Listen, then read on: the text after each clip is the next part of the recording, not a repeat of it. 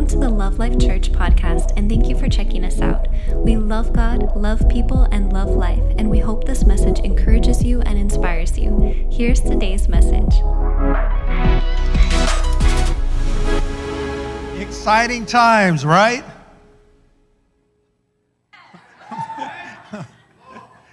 this ain't 2020. We're in 2021. Actually, we're getting almost halfway through this year. So you got to get focused on the right things to focus on, right? And if you don't know it's exciting times, you better start believing for exciting times. Because right now, I'm going to tell you, your day is never going to change until you change it. You might need to hear that again. Your day is never going to change until you change it. You have to determine what you want for your day. You, we, you, most people think that our lives and how we live them are tied to other people, but they aren't. Now, can other people have an influence on your day? Yes, only, yes, only if you give it to them. In other words, you are in complete control of how you determine to live your day. So if you're going to live your day sucky, it's because you're thinking sucky. That's the only reason why. So you've got to determine, you know, what, what do you want? Hey, I get it. You want to be overwhelmed by all the negative fake news, then that's where your life's going to be. You want to be overwhelmed by politics, overwhelmed by the world system, overwhelmed by the weather. I mean, I had to deal with that. I, you know, you think being born and raised here, you'd be able to handle, you know, when it gets hot. I remember as, as a kid, I, I mean, we didn't even believe in shoes. I'd be playing basketball bare feet, bare feet in the middle of summer on, our, on, on the concrete. Now, I know, you know, our feet, you know, had like three inches of, of, of you know, calluses, but, but I, I honestly, I, I, remember doing all that. And, you know, it, it just, I, I guess, you know, after a while, you're like going, you know what, the heat does suck, you know, where you're like going, I don't know if I really like it like I thought I did. But either way, the point is, is if you focus in on the negative, it, it, it's, I, and I had to make this change, I believe it was two years ago when I, I was confessing this. I'm going, why is June, July, and August take forever and all my favorite months, October, November, December, it's like you wake up and they're gone. And it's just not fair. It's not fair. And then I realized, you know, June 1st, I'm going, oh my God, it's terrible. This heat is so terrible. Oh, it never gets dark. It's sunny all night, sunny. I get up in the morning and pray, and it's 100 degrees out. And I say that every single day. Now, no wonder it's taking forever. So, my commitment now is I love June, July, and August. I love it more than Christmas. June, July, and August is the greatest months, and, and I hope June, July, and August take like a year to get through. We'll see if that reverse psychology works.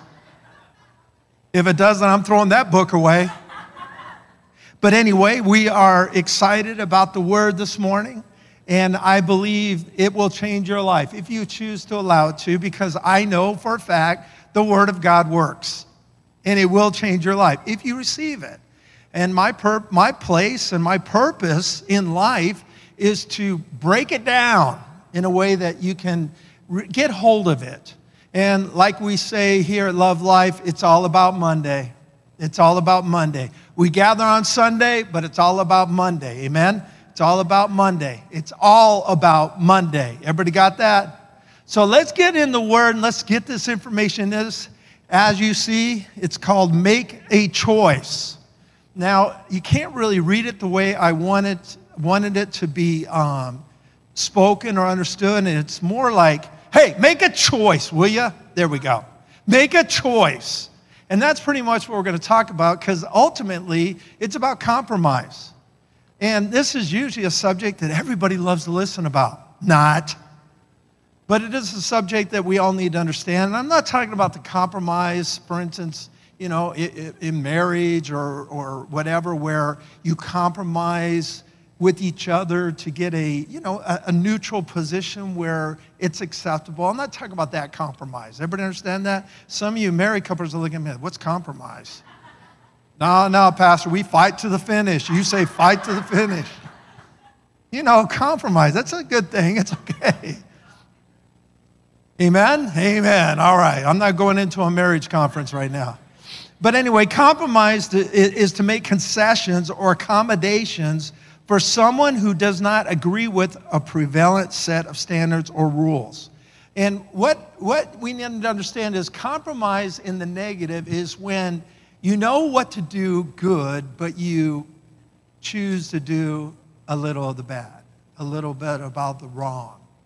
And you're making a decision to go in a direction you know you shouldn't be going. And so you're compromising. And so I'm going to show you some scriptures as far as what um, the Bible says.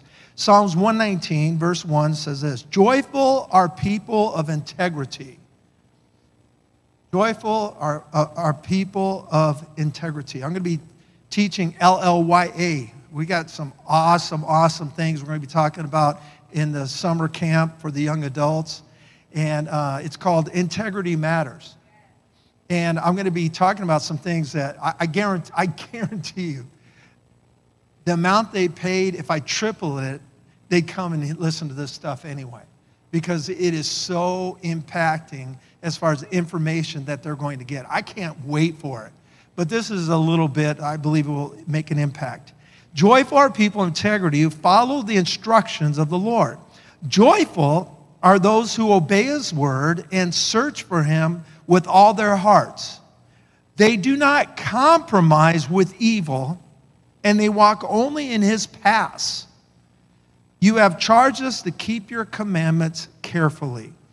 Notice it says they don't compromise with evil. They don't compromise with evil. People of integrity aren't going to compromise. I, I, I remember, um, anybody ever watch Jack Bauer? Remember years ago, Jack Bauer? Only four people? Oh, forget it. I'm not even talking about it then. You don't even know. Anyway, Jack Bauer was like a human Superman. And um, it's actually an awesome series. If you ever look back and you want to find a, a series to watch and you've heard about it or whatever, Jack Bauer is an awesome series. But anyway, um, it, what was it called? 24, excuse me. Anybody ever watch 24 with Jack Bauer? Okay, two more hands went up. Okay. Uh, 24. Anybody here? I'm going to get more hands going up. All right. But he, he made a, I remember in the very beginning, he said, uh, when he was being shown in the person was, he was a man of integrity. And he was turning on people, agents, that were bad. In other words, he, he was not going to compromise but these agents that were bad were compromising and he turned on them. And, and one of his superiors that he had an issue with asked him, Why do you do that? And he says, Because if you look once the wrong way, it'll be so much easier to do it twice. And yeah, you can learn from Jack Bauer. You can learn a lot from Jack Bauer, I'm telling you. But anyway, the point is, is it, it's when you start down the path of compromise, you lose yourself. I, I don't believe any of us are, are, are brought into this world, are raised to be people like that. I, I believe every child is gifted with, with a life that has so much success before it, but older people crowd in front of it. Because I don't believe, uh, I don't care where you're born. I don't care if it's in a, if it's in a dump in Guatemala. A three year old can dream to fly. A four year old can dream to be whatever they want to be. No matter where they're living, they can dream that. And I believe it's all that way all over the world. I do not believe that if you're born in a, in a position of poverty, you have the inability to imagine. I don't believe that at all. I believe that's false. I believe the truth is every child has the ability to believe they can become anything. Why? See, that's the some, those are the simple, small, common sense questions that we all should be asking ourselves uh, when we're trying to deal with this world and this system of, of unfairness and racial in, inequality and things like that. Are they out there? My gosh, ever since the beginning of, this, of, of the earth. I mean, the fall of man in, in, in where Adam and Eve, you know, decided to forget God, it's been that way ever since. I mean, of course, we, everybody knows that. And we're not trying to hide that there isn't, but I'm going to tell you right now to determine that that's the way it is at birth is a flat out lie. You have to be taught to be racial.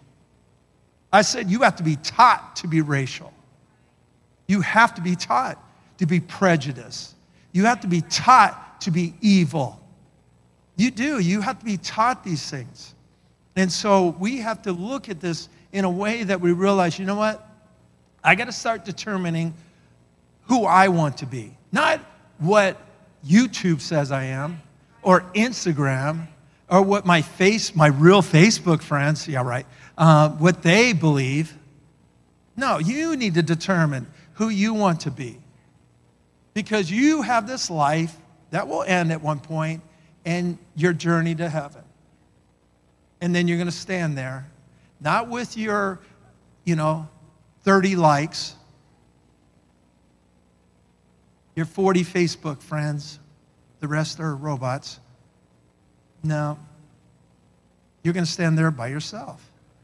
And you want to do it with integrity. You want to do it in a way where during your time here, you did the best you could do with what God had for you. Perfect is not in that sentence, but you made a commitment to do what was right. And that's all you have to do. Make that commitment. Make that desire to move forward in a right direction. And uh, we get so caught up in, again, because of our lack of value in how we see ourselves, the insecurities we have, we allow other people to, to determine and even drive our lives. And it, has got to stop. As a believer, it's got to stop. I want teamwork. I want us to be a team to be successful, but not allow people out there that have no fruit of success in their lives to dictate to my life.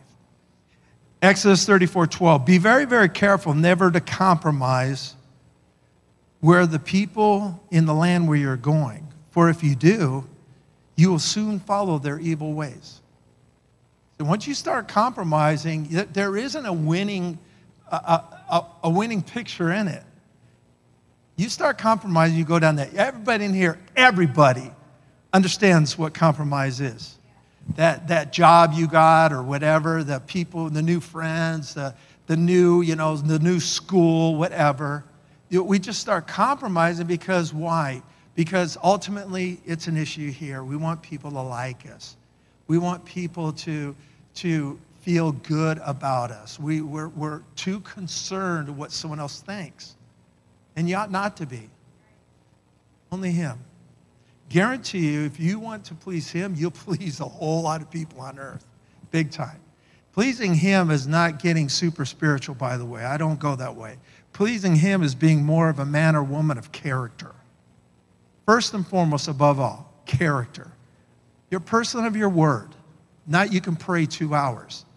You come up to me, you talk about you can pray for two hours but can't keep your word. I don't care if you pray for 20 hours and you only eat and sleep for four. You ain't nothing to me. If you can't be a person of integrity, you're not spiritual. As far as what I see in God's word and what I believe, that's a fact. So we need to be people of integrity. Amen? Joshua 24, 14. Now therefore, fear the Lord, serve him in sincerity and in truth. Put away the gods which your fathers served on the other side of the river in Egypt. Serve the Lord. And if it seems evil to you to serve the Lord, Choose for yourselves this day whom you will serve, whether the gods which your fathers served on the other side of the river or the Lord. And Joshua says this But as for me and my house, I'm going to lay it right in front of everybody. We serve God. He says, We will serve the Lord. And that's a proclamation that you need to make in your personal life. You personally need to make that I serve the Lord. What does that mean? It's not a religious message, it's not a religious statement, it's a life statement. I serve the Lord doesn't mean I'm going to come up to you and talk Christianese. That's not serving the Lord. Listen, we've got so much religion running rampant out there that there's no ability to understand truth. I serve the Lord means I should be able to go out and play basketball and be good and not be like the world, but have a great time. I should be able to, you know, work without, you know, people going, oh, there's that Christian, that weirdo. No, people should be wanting to hang out with me because I am a believer. I mean, I know that freaks people out, but wait a minute.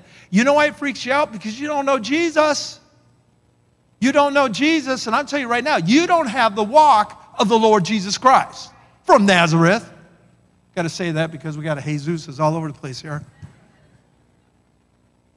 But do you see what I'm saying? I, I mean, you guys understand. He, he, he didn't change who he was. He stayed constant. He didn't compromise. And what did people want to do? They, the, the religious hated it. They'd say, he, he eats, he hangs out, he, he's always around sinners and tax collectors and, and all these bad people that religion looks at and says they're terrible, they're evil. And Jesus is reclining and having a good time. Why?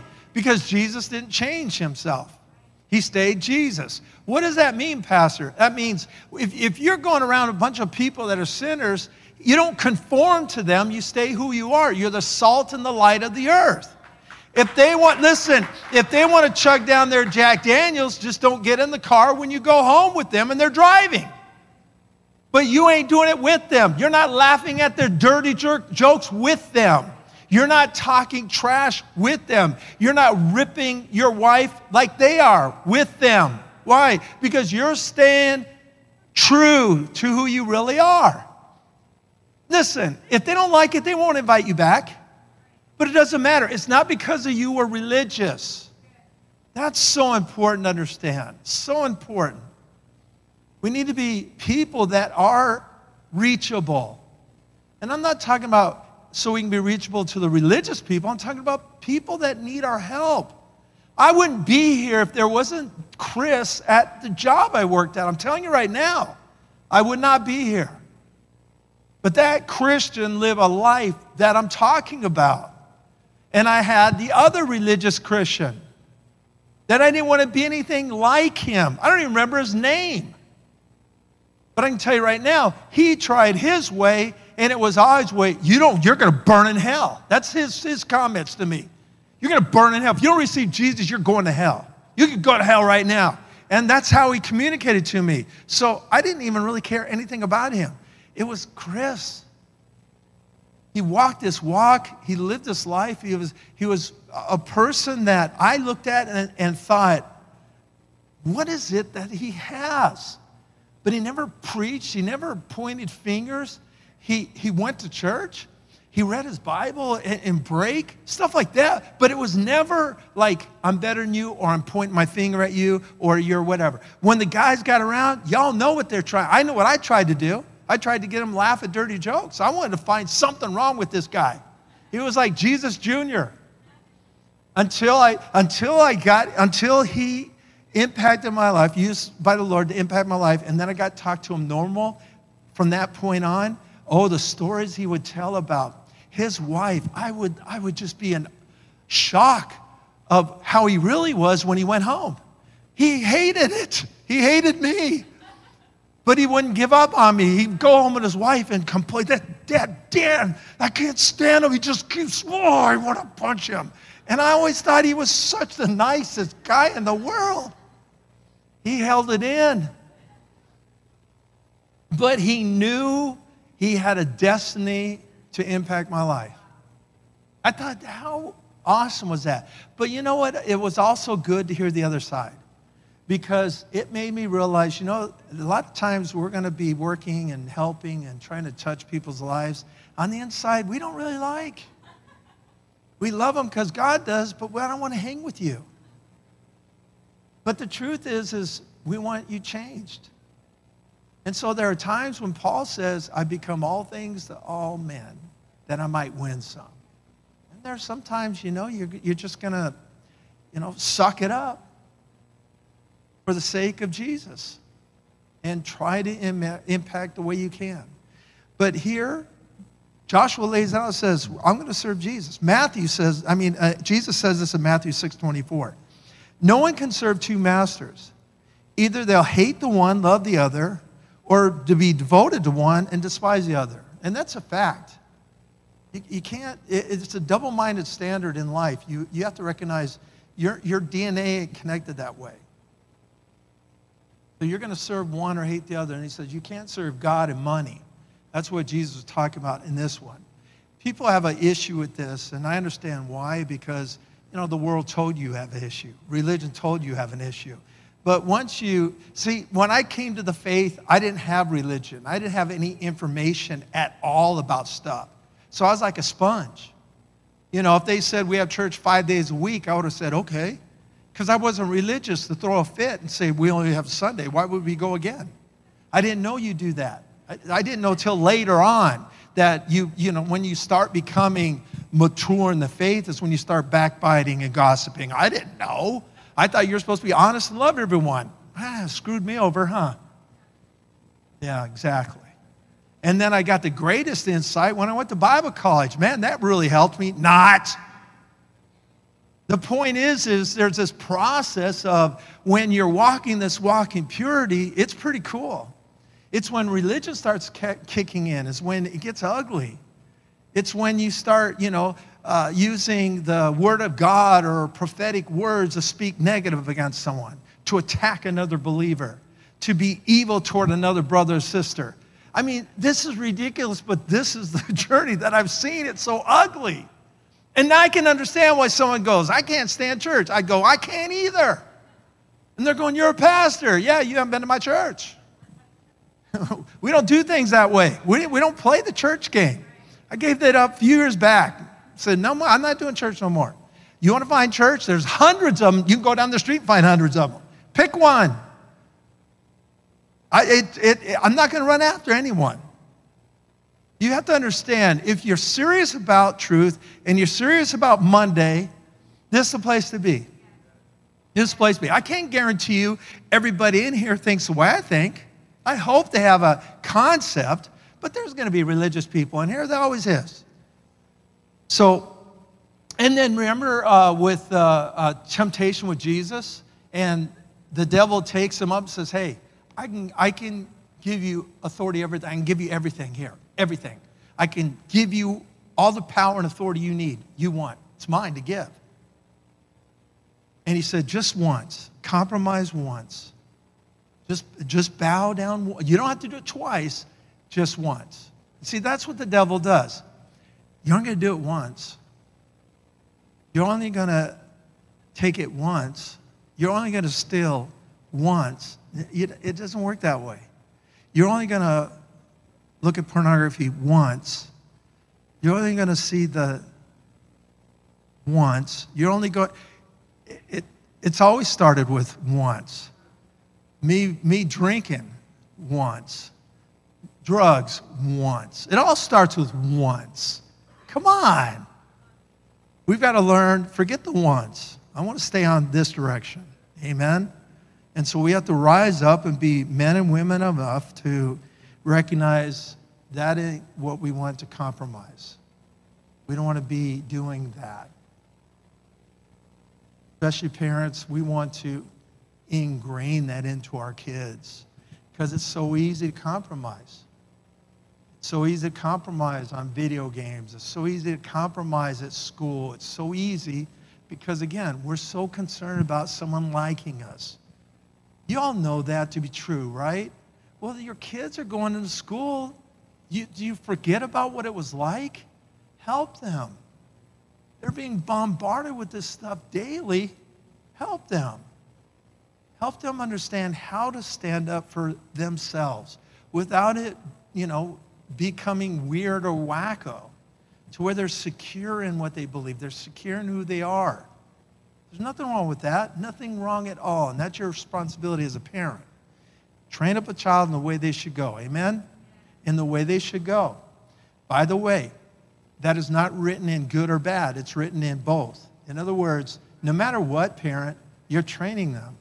No matter what, you're training them. Let's just do it the right way. Amen? Galatians 5 7 says this You're running the race so well, who has held you back from following the truth? You are running the race so well, who has held you back from following the truth? It certainly isn't God, for He is the one who called you to freedom. This false teaching is like a yeast that spreads through the whole batch of dough. I'm trusting the Lord to keep you from believing false teachings. What, what Paul's saying is, is here you got, you're going, you're committed, you're staying faithful, but all of a sudden, you're starting to turn. All of a sudden, you're acting different. What happened? But it wasn't you determined, I don't want God anymore. You allowed a negative influence in your life. And that opened the door, that little leaven leavened the whole lump. So you start doing what? You start doing wrong. And you know what you do? It's, it's like it's a consistent failure. It's, it's not one failure, it's the second one, and the third one, and the fourth one. And it's, it, it, this is human nature.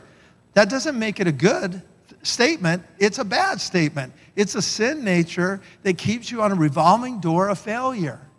You don't build your life on failures. You, you don't. You build your life on a commitment to success.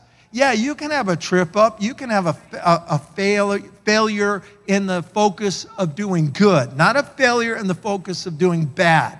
You don't win from that. You don't learn from that. That's a revolving door, revolving door failure.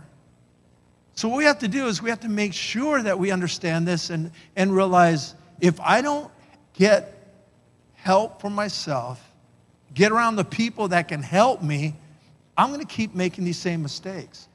And they amplify, by the way. They amplify.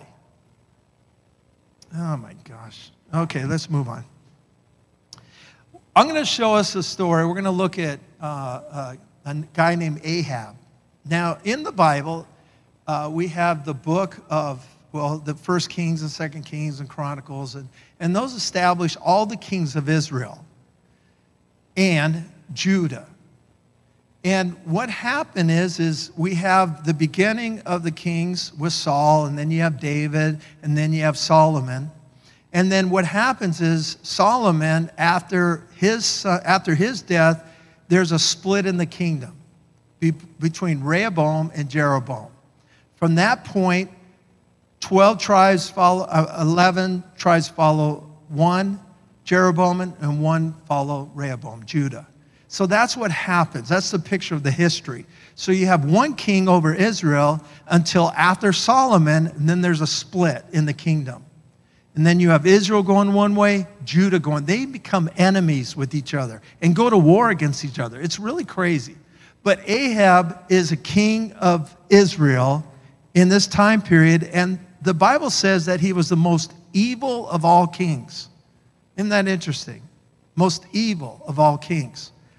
I remember years ago talking about this, and I made the mention that Ahab was Israel, and people freaked out like, what? They didn't even realize that. They didn't know Ahab was, how could this evil man that was so disgusting be a king of Israel? And that's what happens is, is we don't recognize the things that can take place in a person's life that can get them so far away from the point where they had the answer at one point. They understood the truth at one point. You're thinking, how could they get that far? And that's what evil does. It doesn't happen overnight, it sucks you in. And I believe it gets you back in a position of no return. You compromise so much that it's almost like you can't see a way out. I can tell you right now, there's always a way out. I just want you to understand, there's always a way out. But anyway, here we have this king that he marries a, a, a woman from Sidon named Jezebel. Jezebel is an evil, evil, evil woman. But Ahab and her, they get together, you know, they get along quite well. So here you have Ahab marrying this lady from another country. And again, they would do that to make sure that they had partnership with each other. Your team, my team, we're together. We fought our battles together. So the problem was is she served Baal, the god Baal, and Ishtar, and Asherah. And in those two gods, when Ahab married her, she brought her gods along with her. So what happened is Ahab, because he was starting already compromised, compromised even more because of the gods she served. His, his wife served.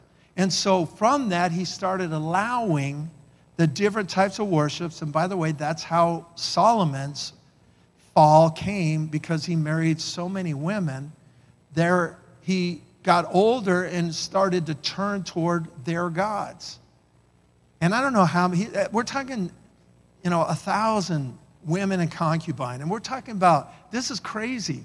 I mean, this is like his whole country who was his wives. I mean, it's pretty bad.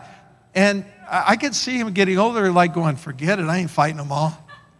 You know, bring in your gods. I'm tired of fighting, man. Bring them in, I don't care. Worship wherever you want. You could see that happening, but the point is, is he allowed himself to get to a position where all these different gods are being served in Solomon, the wisest man ever since before Jesus. And now he's, he's the dumbest man on planet Earth. Dumb. But the point is, is he succumbed to him. Ahab has succumbed to him. And now he's compromised his life to where now Israel doesn't even serve God, they serve Baal. Isn't that crazy? They serve a whole different God now. And this is a story that we're going to get into just to see a picture of this and what the compromise has done.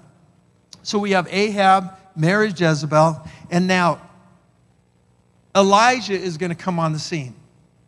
Elijah is someone that just pops in. An older guy, beard, and you know, he's got, you know, just, he's just like off the street. It's not like, you know, and, and Elijah grew up in a beautiful home, and his mom raised him to be a prophet of God. And his dad went to church every day. None of that's in there. It's just he comes on the scene, he goes like this Hey, it ain't gonna rain here until I say so. And he walks off. I mean, is that crazy? This is the beginning of Elijah, the Tishbite. We know he's from a place called Tishbite. That's a weird name, is it not? So he comes on the scene and literally goes around, looks at the, the, the state of the nation and says, You know what? Ain't gonna rain. I am stopping the rain until I say it comes back. Can you imagine what people are thinking at that point? Yeah, they're like going, The dude's weird. He looks ugly. He smells, whatever. And he just spoke it out and walked off. The problem is, is from that point, it stopped raining. I find it interesting because, first and foremost, he did not say, I mean, this is all out gangster, boys. He didn't say, The Lord saith. He came on the scene and went, Hey, I say no rain until I say it comes back. Can you imagine that? Now, we have pictures and stories and types of Elijah. Elijah was all that and some. To where God says, I like you just so cool, and brings him up. No death, just brings him up on a chariot of fire. So Elijah's like this awesome guy. But can you imagine having a relationship with God so tight to where Elijah's going, ain't raining because I said so, and God's going, I got his back. I got it. That boy's, he's bold. I got his back. God ain't up there going, you didn't say my name. I'm the one that does that. No, God's like going, bring on the boldness, yo. Bring on the boldness. He's waiting for men and women of God to stand. This is what he wants. Yeah, listen, parents, I know you connect with me more. You want that child to stand up do what you, you taught them to do. You want them to do what you, you've imparted in their lives to do the right thing. And they do it, and you go, boom, yeah, that's my boy, that's my boy. You're all excited about it. That's our Father in heaven. Did he not look at Jesus and Jesus is walking this walk? He gets in the ministry and God goes, I am well pleased with him. How he hasn't even done anything yet. You ever thought about that? He hasn't done anything yet. Why is he well pleased? Because from birth to 30 years old, he was a person of integrity. He was a person of his word. That's pretty powerful, huh? Not that he was doing miracles, not that he did anything. God is well pleased because he was a son that he was proud of. Oh, yeah. Oh, yeah. And now Elisha, he's walking bold, man. He's like walking bold in life. And then he walks off. And, and the Bible says, and God took care of him during this time. And so now you have Ahab in Israel, and they're losing water. The drought is going on. First year, second year, going into the third year. And now they're, they're literally starting to lose things. Things are dying. There, there's no more water supplies. Everything's dried up. So you're getting down to the close to the end of the third year, and Ahab goes to Obadiah, his, his uh, guy oversight in the kingdom, who is actually an incognito Christian. At least he, he, he, he was serving Ahab, but in his heart, he was serving the Lord. Now, can that be done? Yeah, as long as you ain't crossing the line. And he probably wasn't crossing the line into Baal worship, but he was serving God because he even proclaims Elijah at one point, which we'll see is, is that he hid a hundred of God's prophets that were in Israel and hid 50 in one cave and 50 in another and, were, and was feeding them through this whole time. So, yeah, he had a heart for God and heart for God's people. It's just he was in a position where this is Israel. We should be serving God, but this Ahab, he be marrying a Jezebel woman, and she nasty. And I can't do anything about it. She's got the influence. I don't look like her. So that's a problem. But in this picture, Ahab says, Obadiah, go this way. You got to find water. I'm going to go this way. We got to find water because my, my animals are dying. We got to find water. So Obadiah is out there, he's walking around, and he's out there traveling, trying to find water. And Elijah shows up because it's the, it's, we're done with three years. Elijah shows up, and Obadiah goes, Elijah, oh my gosh. Elijah, is that you? And Elijah goes, It's me. I come to talk to Ahab. Go tell him I'm here. Obadiah goes, uh, what? I ain't leaving. let's go together. And Elijah's going, no, go tell Ahab. I'll be right here. You go tell him. And he's going, no way. If I leave, God's going to take you. And then I'm going to die. He's going to cut my head off because I'm going to bring him out here and I go, there. He was here. I, I swear, I swear he was here. And he, he's going to kill me. And then he even says this, and this is where I talked about the, the prophets. He goes, Elijah, I have been watching out after the prophets. Come on, man, don't do this to me. You know I can't. I just can't. I've been, I've been serving Jesus.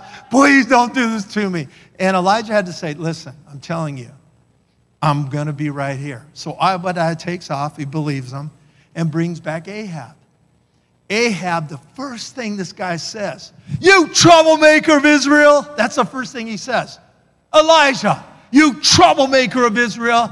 And Elijah, like going, Who are you talking to? I ain't the trouble. Points back at him and says, You and your family are the troublemakers of Israel. You and your family have compromised. You and your family, you are the problem. I'm not the problem. And so now we have this standoff where Elijah, he's already said, it ain't gonna rain. It hasn't rained. So now Ahab's at a position where he's like going, what am I gonna do? Can't kill the guy because he already said, until I say. So he already knows that he's at Elijah's mercy. And Elijah says this He says, You know what? Gather all your prophets of Baal, gather them all. And this is the picture I want us to see because what's going to happen is, is God's going to show himself big. And there's some information that we need to see in the story that will help us understand how important it is not to allow ourselves to get that little leaven, get that little bit in us that takes us to a farther place away. We don't want that. We want to be able to continue this walk. And when I talk about stuff like this, please don't read into it stuff that's not real or true to God's word. In other words, y'all are going to sin. Y'all are going to make mistakes. But that's not what the definition of leaven is. Definition of leaven is when something is received in on purpose and then kept there on purpose. So there are times when you sin on purpose every time, unless you plain don't know. I mean, there are times when you sin, you don't even know it. Uh, I, I, I, mean, when I was early in this thing, I sinned a, a lot and I didn't know. That's bad. I didn't know that was bad. And then they show you, yeah, this is bad. You can't do that. And I go, oh, okay. Now I know. And there are people that come into church that way all the time. They go, I didn't know. You don't have to get involved with the world system to get people focused on what's right. The Word of God will get you focused on what's right.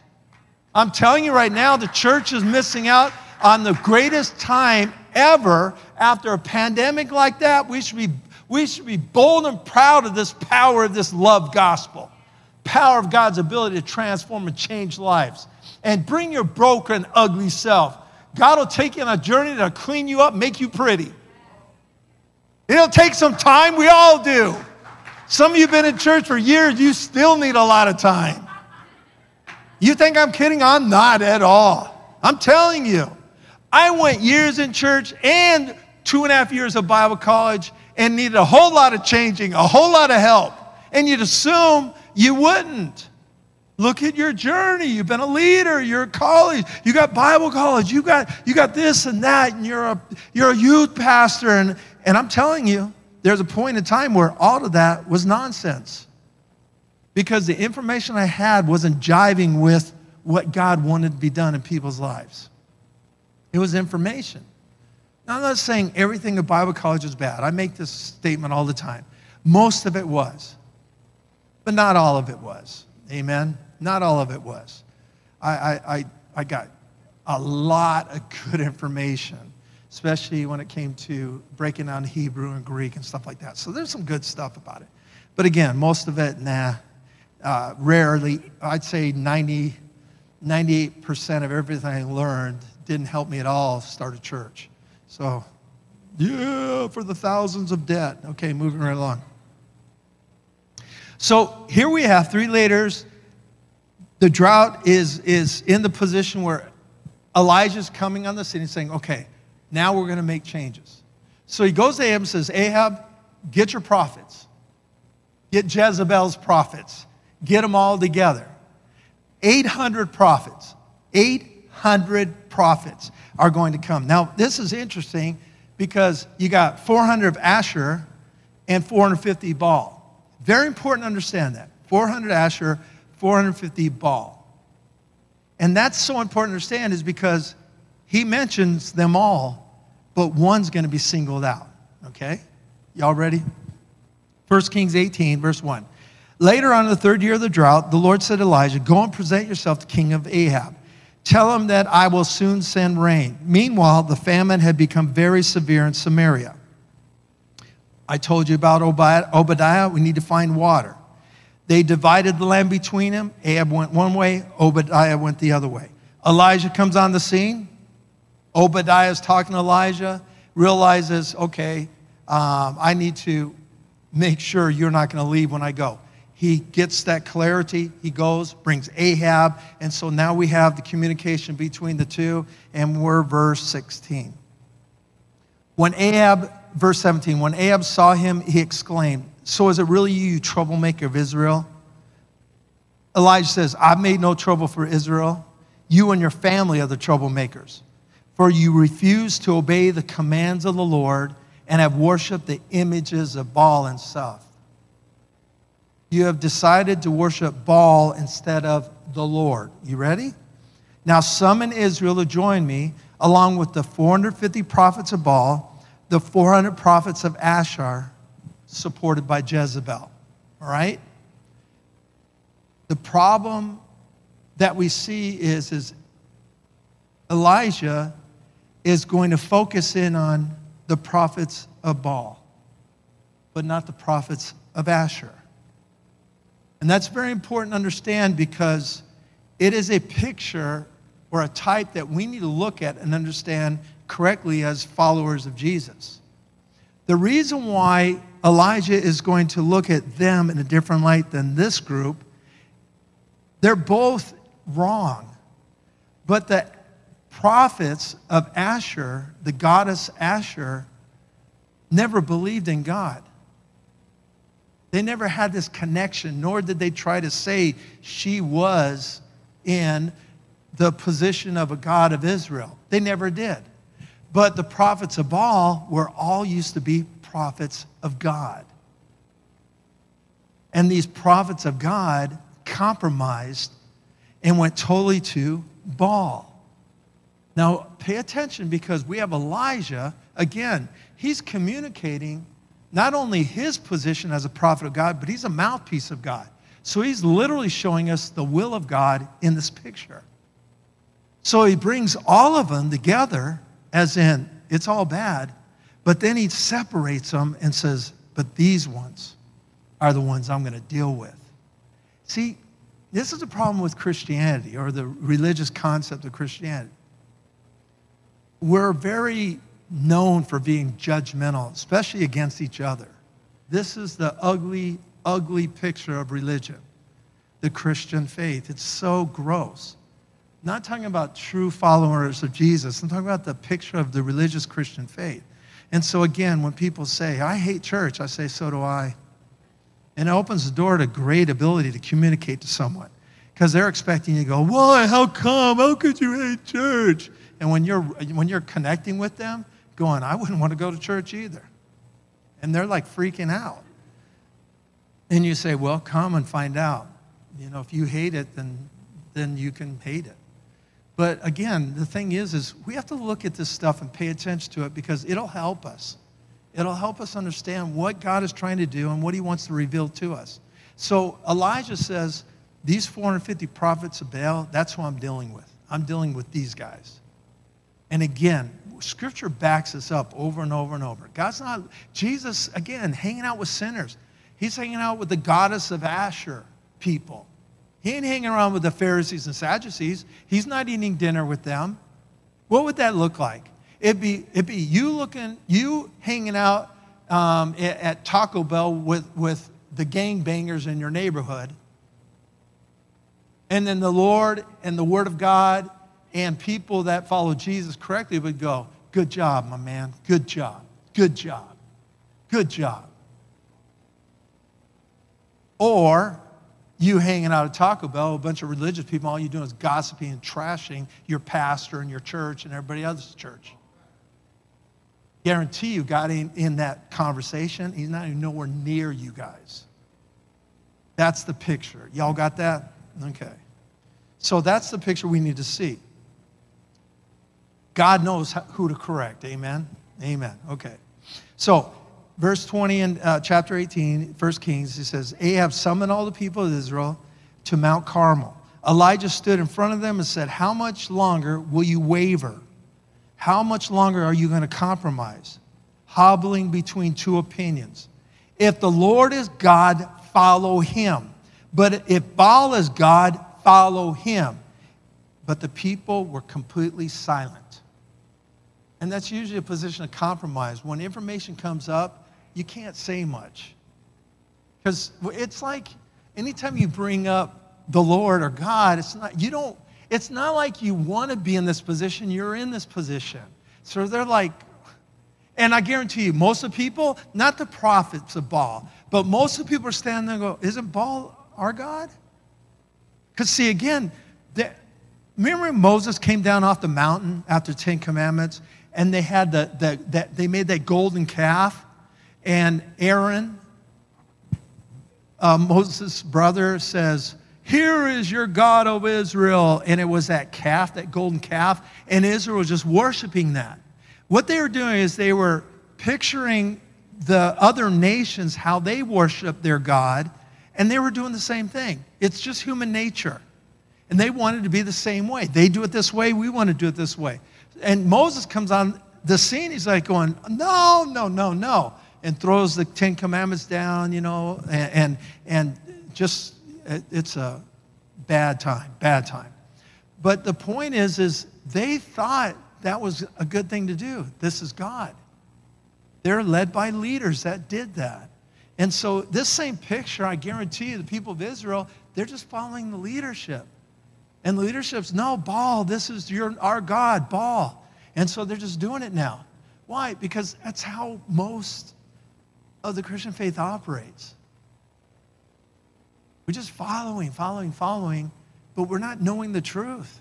And we need to know the truth because it's the knowledge and application of the knowledge of that truth would set you free. And that's what we want. That's what Jesus said. I've come to set you free. But then he shares how does freedom come? Hearing the word and applying the word. That's when freedom comes.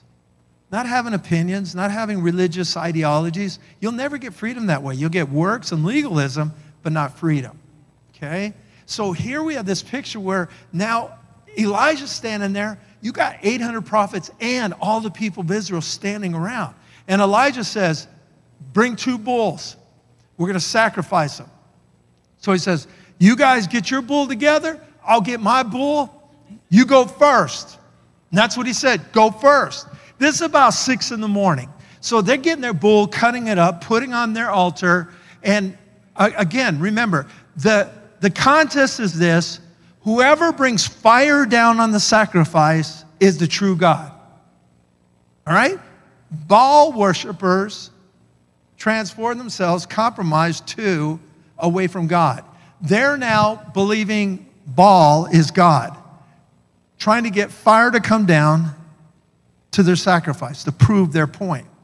So Elijah says, Ready, set, go. And they start doing their thing. Baal! Baal! Baal! Worship you, Baal! Baal! Fireball! Bring down fireball! Baal! Baal! Baal! Baal! Baal! And they're just going on. Baal! Baal! Baal! Now think about this. Not just one guy, hundreds and hundreds are screaming, Baal, Baal, we worship you, Baal. Show yourself, Baal, Baal, we worship you. Nothing's happening. Hour, two hours, three hours. Baal, Baal, Baal, Baal, Baal, Baal, Baal. Five hours. Baal, Baal, Baal. Six hours. Six hours. Nada. Nothing. Nothing's happening. Six hours of screaming. Baal ain't listening. Elijah. See, this is what I want to see. These are things when I get to heaven, I've got a list of things that I want. I either want him to tell me the whole story and, and act it out. Because I want, oh, you don't know how there's so many stories I want to see. But so I have these pictures because I love to picture all this stuff. So I started looking at Elijah and I'm thinking, dude, he's so bold. And he already makes comments that I already know, and I'm sure some of you already know, that you're like going, oh, how awesome is he? Because he starts talking trash. Maybe you ain't yelling loud enough. And I mean, just going off on him. Maybe he went on vacation, didn't tell you guys. No, no, he throws down this. Maybe he's on the toilet. He's too busy to get off the toilet. I want to meet Elijah so bad. But what happens is, is nothing. Nothing happens. And they're going hours after hours after hours, yelling, screaming. Then they get to a place where yelling don't work, dancing don't work, we'll start cutting ourselves. They start, the Bible says they start na- taking knives and just cutting them, and blood's flowing. When you gotta bleed for your God, he ain't the right God. Know what I'm saying? He ain't the right God. So they cut themselves and they start cutting themselves, and blood's flowing, and they're dancing and they're screaming there ain't no word, nothing from their God. You see, there has never been a word from their God. There has never been a show of force, a show of strength. There's never been a connection, a relationship. There's just been a religious action on their part toward nothing. Not something out there, nothing. But their belief has been compromised so much that they believe it to be true. Come on. When you get compromised so much, you get off in an area where you believe the life you live is the real one, and it actually isn't. You've deceived yourself. And they're deceived. And Elijah says, Enough's enough. It's now about 7 o'clock at night. So they've been going at this for over 12 hours. Nothing. He comes on the scene, gets to his place, builds his altar, puts the bull on his altar, and then he says this put water on it. So, you know, they're like going, What? This is like crazy. Why would you waste water? You're in a drought. And they start dumping water. He goes, Do it again. Dump it. And he says, No, not, not, not on the ground. I want everything wet. I don't want you to think I'm going to flick my Bic or, you know, throw a match on there. I want everything wet. They, water's flowing all over this thing. And then Elijah looks up to God and says, God, make it rain. he looks up to God and says, Bring down the fire. Bring down the fire, God. Show them that I serve the one true God. Show them who God is. And all of a sudden, blows up fire. The Bible says it came down on the bull and just disintegrated it. Went to the wood, disintegrated it. Went to the stone, disintegrated it. Went to the water, it licked it all up till nothing was there. And that's what God did, showed himself strong. And everybody went, Ah, there is God. And they all bowed to him. All fell down and said, God is the one true. Baal worshippers, oh, it is God, it is God. And then what happens? Elijah says, Oh, no, no, no, no. See, you had your chance when you're going, Baal, Baal, Baal. After about 30 minutes, some of you should have went, Baal, Baal, Baal, Baal, Baal. I never believed them, Elijah. I don't even know why they're there. I know I would have done. The mo- moment nothing was happening, I would have slinked right over. I would have got in with Goddess Asherah. Goddess Asherah, I'm with her. But they didn't. Elijah says, Take them down the brook, brook Kidron. And they kill 450. Elijah just kills them all, 450 of them, but not the other ones. Isn't that interesting? Why? They didn't know better, but they do now. Guarantee you that 400 were like going, oh, there's God. There's the true God. there he is. Okay, we know this one the goddess haven't done nothing for us. I just want you to make, you know, she hadn't done nothing. Nothing at all, nothing at all. That's real God right there. And so that is the picture. And what's so important to understand is, is, is what happened. Israel went to that place in such, so far away from the true God to where God brought Elijah on the scene to help them recover. Jesus clarifies it really good in Mark chapter 8. This is after Peter tells Jesus, You don't have to go to the cross. You don't have to do this. And I just want you to know we're gonna, it's going to be done something different. It ain't working that way. And Jesus said, uh, Get behind me, Satan. So he'd be casting out, you know, the devil out of Satan, out of Peter's mouth. Peter's speaking out of the heart that he feels is good intentions but the enemy's using that. Are you guys hearing me? It's so important to understand that.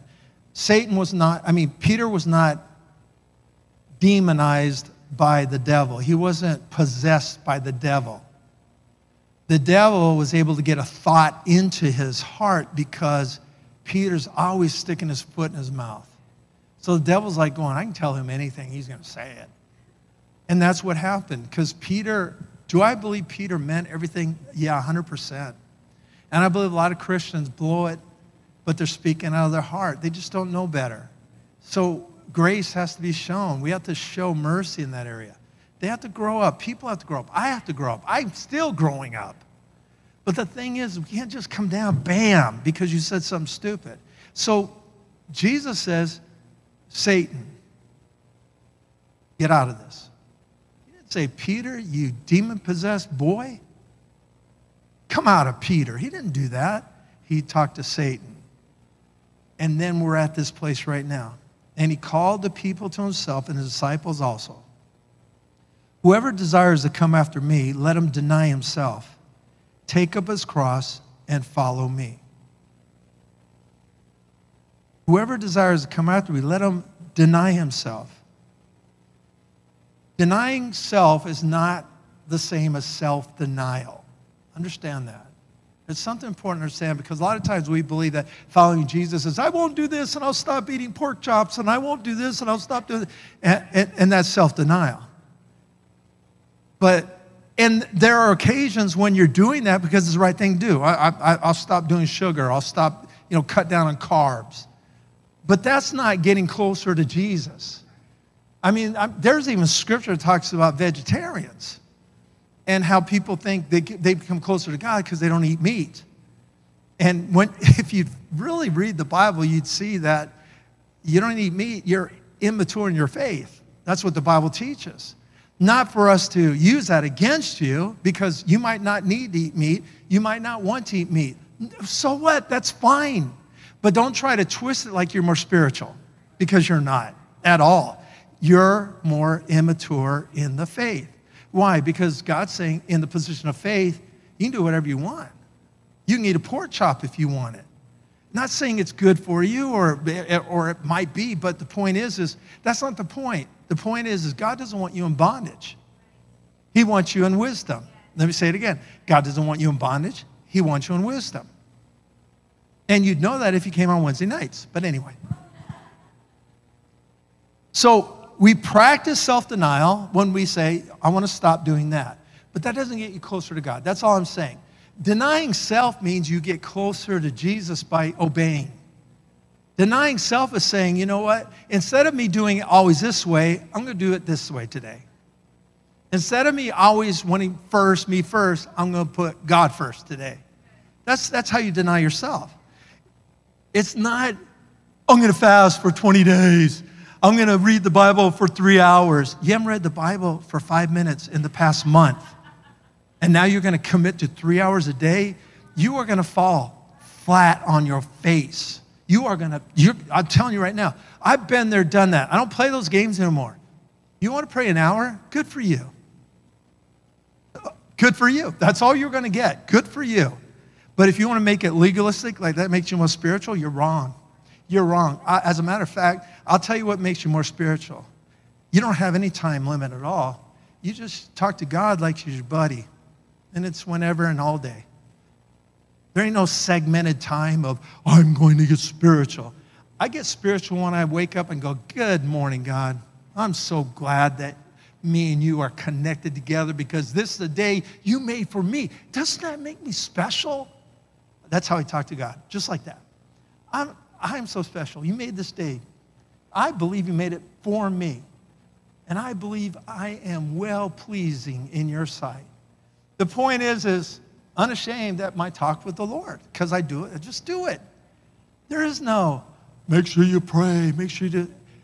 If you understand prayer right, you understand its communication with God, and you understand the Greek language in communication with God, it's communication God in different ways. Like, God, I could really use your help. Or, God, help me! Or, God, help them! Or, God, this is ridiculous! Do something. I know it's my point, but I just want to say it. That's my prayer. And guess what? It lines up 100% with what's in Scripture. But because of religious ideology, we create prayer into something that it isn't. It's the different ways you communicate and the different feelings, different emotions, and different understandings of the situation you're at. In other words, if you're going to communicate someone, some, something to someone, you're going to communicate it according to the situation. We want to do church right, and doing church right is life. And it's by this truth. It's by understanding that, hey, I don't want to get caught up in Ahab life. I don't want Elijah showing up on my door. I want to see the wrong, recognize it, and move forward. It's homo homologeo. Say the same thing. That's it. When you sin, confess, homo homologeo, that you have sinned. Say the same thing, and you're forgiven, washed clean. What God is saying is this is when you do wrong, just say you've done wrong. When you sin, just say you've sinned. I'm telling you, that's what I impart into my boys. Say it. You don't understand. Holding it in, trying to w- water it down, trying to fix it, there's greater consequences. Just get it out and we can move on. And I started very young with them to understand that point. Three, four years old, I got them to get hold of this quickly. And I'm telling you, my boys operate in a level, and I've said this many times, that when they do something wrong, sometimes I want to drag it out because, man, I did a good job in this area. Because you're like going, okay, let's deal with it. It's done. It's over with. And they're like going, okay, cool, let's go. And I'm thinking, wait a minute, that was quick. You, you're jumping and skipping now. That was pretty bad what you did. No, I don't do that, but in my head, I'm doing that. Did they get it? I, they, they got over it pretty quick. I mean, that's just my past training. I, I've learned you got to spend three years paying for something you did wrong. Anybody brought up that way? Where, uh, I mean, I remember going home after, you know, 15 years, they're going, remember when you did this? What? But I did. I trained my, because I didn't train them con- subconsciously, I trained them consciously. I didn't train them the way I was brought up, I trained them the way I believe God's word was telling me to do it. And I'm telling you, it's, it's, it's an amazing picture because they can get over that. It doesn't mean that they won't have challenges of failure or, you know, the battles of, oh man, I screwed up again. I, I, and I talk to them about that. It's going to be there. It's the enemy wants to keep you down. That's it. Not God, the enemy. If you do bad, it's not God. If you sin, it's not God. It's the enemy trying to keep you there. God already knows you're going to do it. He's already known all the time. Our point is to understand he knows and get on his side. And that's it. All right, saying the same thing. I blew it. That was sin. My bad. Okay, shouldn't have done it. Let's move forward. And God's going, cool, let's go. Let's go. Amen. That is the, the God of the Bible. That is the Jesus I know. If you don't know that, you can know it now. Jesus wants to be your Lord and Savior. And all you have to do is call on his name. Say this with me. Say, Jesus, I call on your name and I ask you to come into my life and to set me free. I believe in you, Jesus. I receive you. And I thank you for coming to life. In Jesus' name, amen. If you pray that prayer the first time in here, you can raise your hand. I have something for you. Praying for out there, I have something for you too. Just contact us. Love you guys. Be blessed. See ya.